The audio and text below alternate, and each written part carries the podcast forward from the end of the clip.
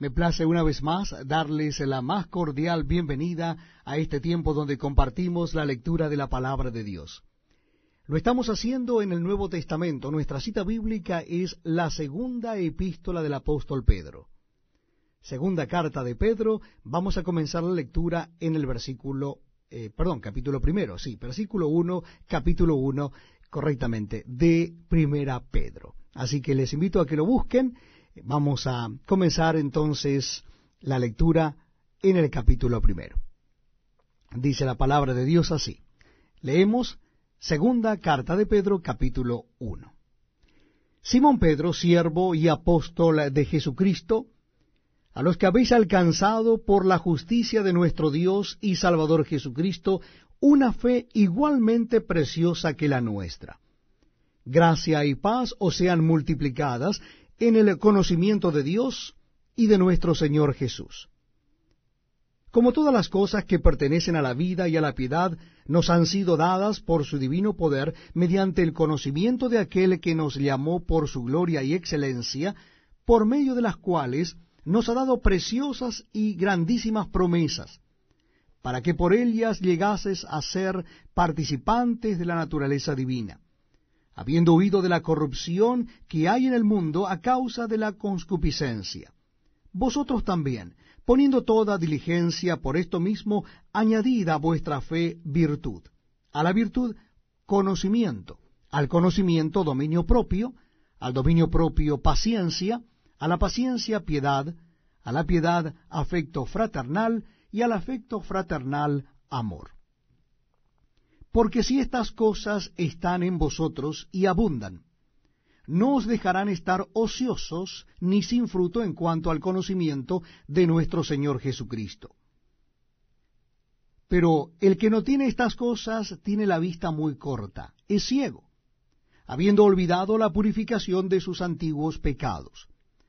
Por lo cual, hermanos, tanto más procurad hacer firme vuestra vocación y elección, porque haciendo estas cosas no caeréis jamás.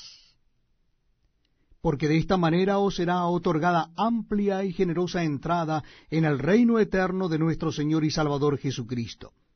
Por esto, yo no dejaré de recordaros siempre estas cosas, aunque vosotros las sepáis y estéis confirmados en la verdad presente.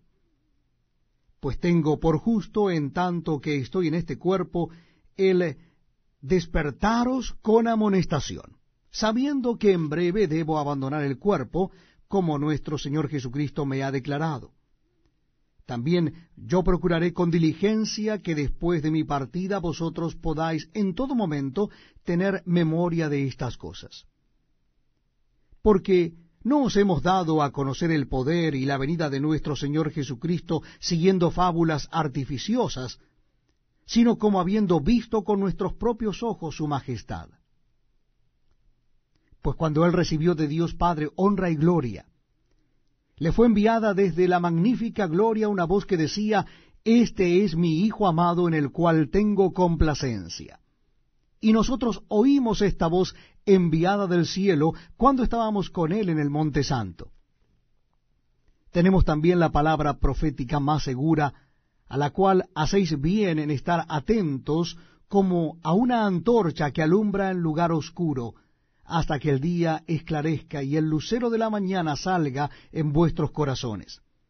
Entendiendo primero esto, que ninguna profecía de la Escritura es de interpretación privada, porque nunca la profecía fue traída por voluntad humana, sino que los santos hombres de Dios hablaron siendo inspirados por el Espíritu Santo.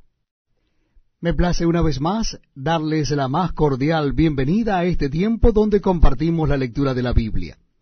Lo estamos haciendo en el Nuevo Testamento. Nuestra cita bíblica está en la segunda epístola de Pedro. Hoy leeremos a partir del capítulo 2. Si usted está buscando, la segunda epístola de Pedro está casi, casi al final del Nuevo Testamento, capítulo 2 de esta segunda epístola. Dice así la palabra de Dios. Pero hubo también falsos profetas entre el pueblo, como habrá entre vosotros falsos maestros que introducirán encubiertamente herejías destructoras, y aún negarán al Señor que los rescató, atrayendo sobre sí mismos destrucción repentina. Y muchos seguirán sus disoluciones, por causa de los cuales el camino de la verdad será blasfemado. Y por avaricia harán mercadería de vosotros con palabras fingidas. Sobre los tales, ya de largo tiempo, la condenación no se tarda, y su perdición no se duerme. Porque si Dios no perdonó a los ángeles que pecaron, sino que arrojándolos al infierno los entregó a prisiones de oscuridad para ser reservados al juicio, y si no perdonó al mundo antiguo, sino que guardó a Noé, pregonero de justicia, con otras siete personas, trayendo el diluvio sobre el mundo de los impíos, y si condenó por destrucción a las ciudades de Sodoma y de Gomorra, reduciéndolas a ceniza y poniéndolas de ejemplo a los que habían de vivir impíamente, y libró al justo Lot, abrumado por la nefanda conducta de los malvados, porque este justo, que moraba entre ellos, afligía cada día su alma justa, viendo y oyendo los hechos inicuos de ellos? Sabe el Señor librar de tentación a los piadosos, y reservar a los injustos para ser castigados en el día del juicio y mayormente a aquellos que, siguiendo la carne, andan en concupiscencia e inmundicia y desprecian el señorío, atrevidos y contumaces. No temen decir mal de las potestades superiores, mientras que los ángeles, que son mayores en fuerza y en potencia, no pronuncian juicio de maldición contra Elias delante del Señor. Pero estos, hablando mal de cosas que no entienden, como animales irracionales, nacidos para presa y destrucción, perecerán en su propia perdición, recibiendo el galardón de su injusticia, ya que tienen por delicia el gozar de deleites cada día. Estos son inmundicias y manchas, quienes aun mientras comen con vosotros, se recrean en sus errores. Tienen los ojos llenos de adulterio, no se sacian de pecar, seducen a las almas inconstantes, tienen el corazón habituado a la codicia y son hijos de maldición. Han dejado el camino recto y se han extraviado siguiendo el camino de Balaam, hijo de Beor, el cual amó el premio de la maldad, y fue reprendido por su iniquidad, pues una muda bestia de carga, hablando con voz de hombre, refrenó la locura del profeta. Estos son fuentes sin agua y nubes empujadas por la tormenta, para los cuales la más densa oscuridad está reservada para siempre. Pues hablando palabras infladas y vanas, seducen con concupiscencias de la carne y disoluciones a los que verdaderamente habían huido de los que viven en error.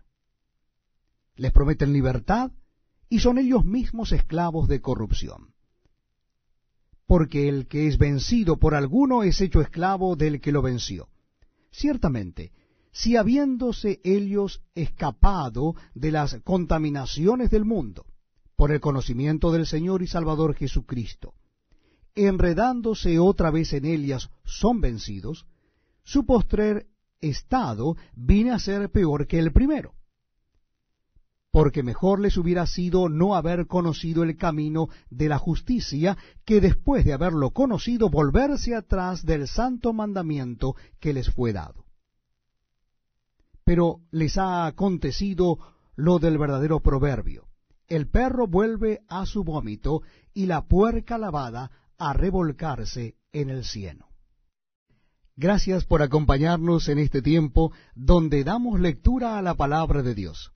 Lo estamos haciendo en el Nuevo Testamento. Casi al final, casi, casi al final del Nuevo Testamento, ustedes encontrarán la segunda carta del apóstol Pedro. Vamos a leer la segunda carta, capítulo 3. Capítulo 3 de esta segunda carta del apóstol Pedro. ¿Ya lo encontraron?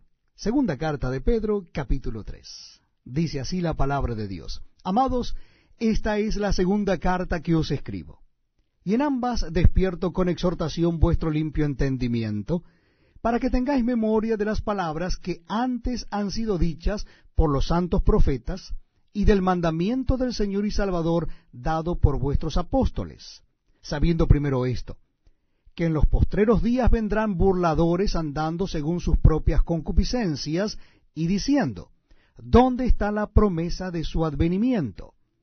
Porque desde el día en que los padres durmieron, todas las cosas permanecen así como desde el principio de la creación. Estos ignoran voluntariamente que en el tiempo antiguo fueron hechos por la palabra de Dios los cielos y también la tierra, que proviene del agua y por el agua subsiste. Por lo cual el mundo de entonces pereció anegado en agua, pero los cielos y la tierra que existen ahora están reservados por la misma palabra, guardados para el fuego en el día del juicio y de la perdición de los hombres impíos. Mas, oh amados, no ignoréis esto, que para con el Señor un día es como mil años, y mil años como un día. El Señor no retarda su promesa, según algunos la tienen por tardanza, sino que es paciente para con nosotros, no queriendo que ninguno perezca, sino que todos procedan al arrepentimiento. Pero el día del Señor vendrá como ladrón en la noche, en el cual los cielos pasarán con grande estruendo, y los elementos ardiendo serán deshechos, y la tierra y las obras que en ella hay serán quemadas. Puesto que todas estas cosas han de ser deshechas, ¿cómo no debéis vosotros andar en santa y piadosa manera de vivir, esperando y apresurándoos para la venida del día de Dios, en el cual los cielos, encendiéndose, serán deshechos, y los elementos, siendo quemados, se fundirán. Pero nosotros esperamos, según sus promesas, cielos nuevos y tierra nueva, en los cuales mora la justicia. Por lo cual, oh amados, estando en espera de estas cosas, procurad con diligencia ser aliados por él sin mancha e irreprensibles en paz. Y tened entendido que la paciencia de nuestro Señor es para salvación, como también nuestro amado hermano Pablo, según la sabiduría que le ha sido dada, os ha escrito casi en todas sus epístolas, hablando en ellas de estas cosas, entre las cuales hay algunas difíciles de entender, las cuales los indoctos e inconstantes tuercen, como también las otras escrituras, para su propia perdición. Así que vosotros, oh amados, sabiéndolo de antemano, guardaos, no sea que arrastrados por el error de los inicuos, caigáis de vuestra firmeza. Antes bien creced en la gracia y el conocimiento de nuestro Señor y Salvador Jesucristo. A Él sea gloria ahora y hasta el día de la eternidad. Amén. Muy bienvenidos amigos a este tiempo tan especial donde compartimos la lectura de la palabra de Dios. Les invito a que busquen en sus Biblias o Nuevos Testamentos la primera carta de Juan, primera carta de Juan casi, casi al final de la Biblia. Ustedes van a encontrar antes de Judas y Apocalipsis la primera carta de Juan. Primera carta de Juan, capítulo primero. Dice así la palabra de Dios. Lo que era desde el principio, lo que hemos oído, lo que hemos visto con nuestros ojos, lo que hemos contemplado y palparon nuestras manos tocante al verbo de vida, porque la vida fue manifestada y la hemos visto y testificamos y os anunciamos la vida eterna, la cual estaba con el Padre y se nos manifestó. Lo que hemos visto y oído, eso os anunciamos, para que también vosotros tengáis eh, comunión con nosotros, y nuestra comunión verdaderamente es con el Padre y con su Hijo Jesucristo. Estas cosas os escribimos para que vuestro gozo sea cumplido. Este es el mensaje que hemos oído de él y os anunciamos. Dios es luz y no hay ningunas tinieblas en él. Si decimos que tenemos comunión con él y andamos en tinieblas, mentimos y no practicamos la verdad.